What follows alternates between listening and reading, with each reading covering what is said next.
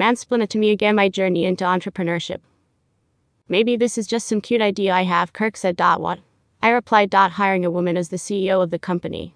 Here he was again, pouring out his unfiltered thoughts without consideration for the impact his words could have on my work ethic. As usual, his initial thoughts veered out into a long audible conversation he had with himself me still in the room. Spewing on about how he worked so hard to look like all the other white men in the room.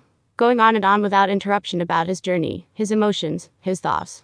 I spent so many hours in that chair, while he talked at me, even berating me at times. I knew I had something to prove, but the way he acted in no way motivated me. He was actually well read despite not being formally educated.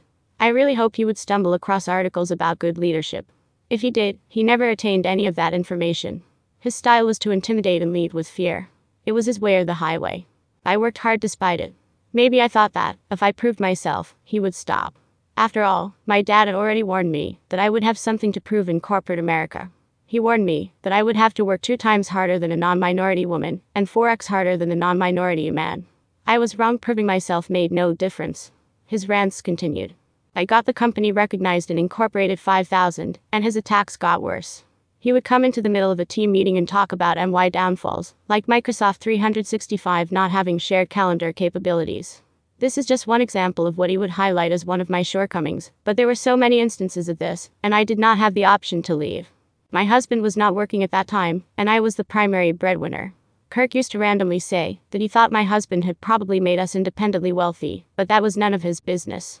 This man held my future and livelihood in his hands, and that reality was unbearable him knowing it would make it worse. I have a million examples of how he would undermine every decision I made, or how he would even let his biases pour through in everything he did. But today's story is going to focus on one incident. One day I was out doing client visits like I usually did on most Tuesdays. It was cold and wet. I remember how my boots would sink into the mud as I walked towards the worksite.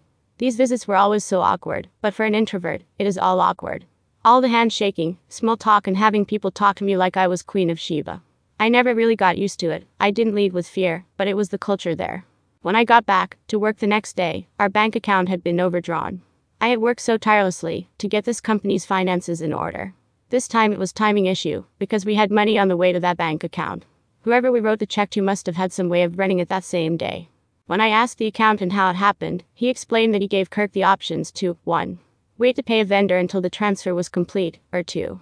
Send the payment, and hope it all worked out for the best. I usually signed all the checks, but they decided it could not wait until I got back the next day, and sent the payment. Decisions like this went against my very principles. We were so different in how we looked at things, and I generally got to pay for those differences by having the honor of cleaning up the mess. Now I got to have the uncomfortable conversation with our banker, to explain the mix up, and to promise him that the oversight would not happen again. After all, before I got there, the company had been in deep debt and had bounced so many checks that I couldn't even buy a laptop at Best Buy despite the money being in the bank.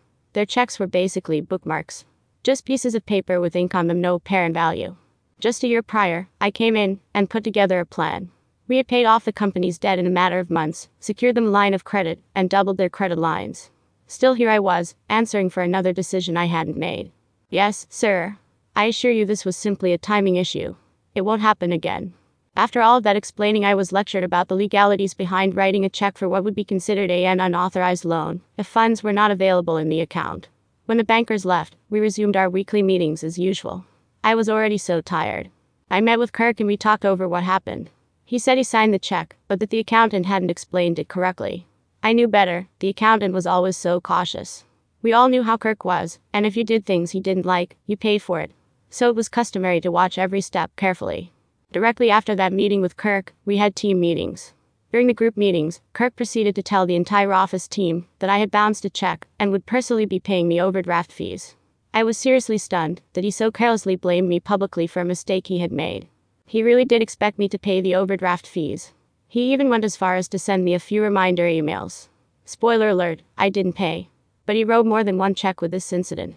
He wrote the check that gave me the last push I needed to run out the door. Did I learn anything from Kirk? Absolutely. I can honestly, I learned a lot from Kirk, but the most notable things I learned were lessons on how not to lead. In just one year, after leaving, I had started my own company and grown a team of 23 people.